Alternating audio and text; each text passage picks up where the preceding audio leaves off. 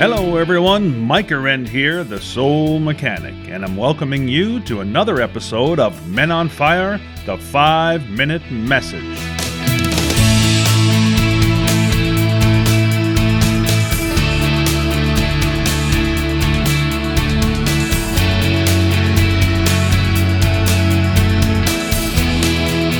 Welcome, welcome, welcome. Welcome to another episode of Men on Fire and the 5 Minute Message.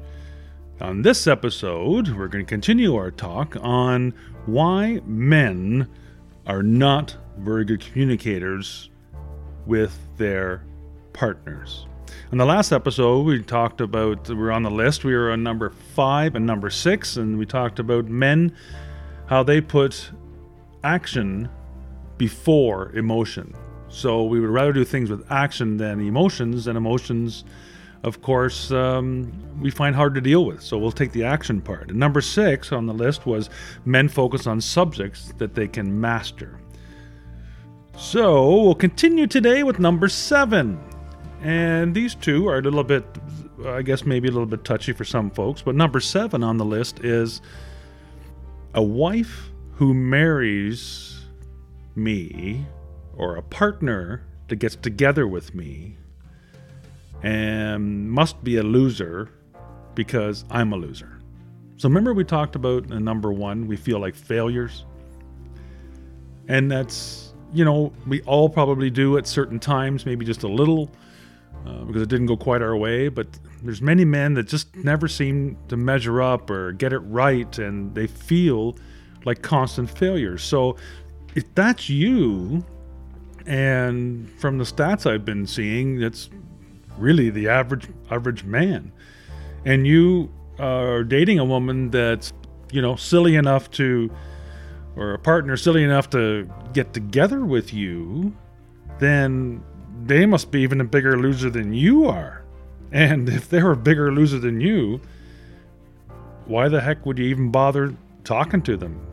Really, because you feel they're even less than you. And you already feel like you're a loser eh, or a failure.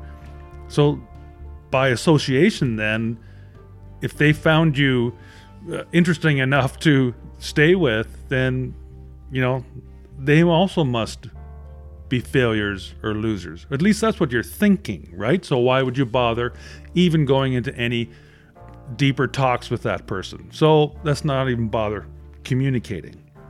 So that's number seven. Number eight is sometimes people or men in a relationship will use sex rather than conversation to make things better. You know, we've all, probably all done that at some point and trying to smooth things through. So it's like there's a crack in the foundation, and instead of digging it out and, and fixing it properly, we just say, well, you know what, we'll just throw some concrete or mortar on that and it'll be okay. And that's exactly what we're what we're doing. So when we have an argument, for example, with our partner, maybe we try to get together and then we fix it with sex instead of having a foundational discussion about what the argument was about and how we could solve the problem. Well, you know what? We'll just kiss and make up, kind of thing, but using sex instead. So we feel that by just doing a quick fix or a band aid will work instead of actually solving the problem. And of course, if it's a crack in the foundation and you just smooth something over it, it's going to crack again, right?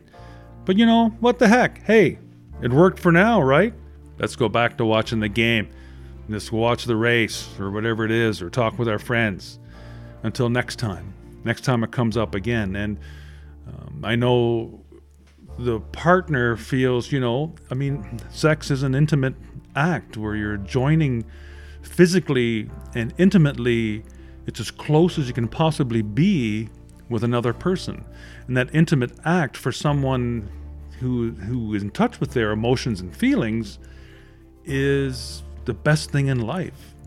but we're not fe- we're not treating it that way when we act like this. We're trying to fix it quickly with sex. We're just, you know, smoothing it over again, like I mentioned, with smoothing some mortar over a crack in the foundation.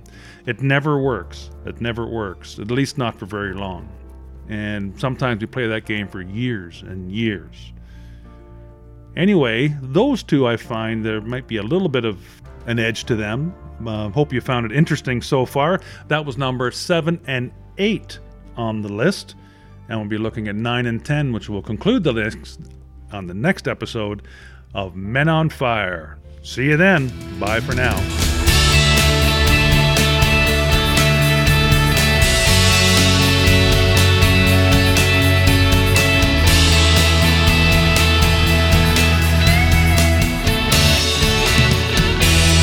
Hey, do you think three words can change your life?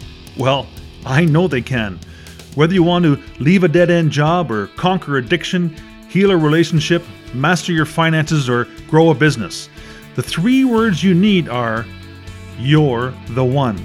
That's right, you are definitely the one. How do I know? Because I'm the one too. And those three words have changed my life.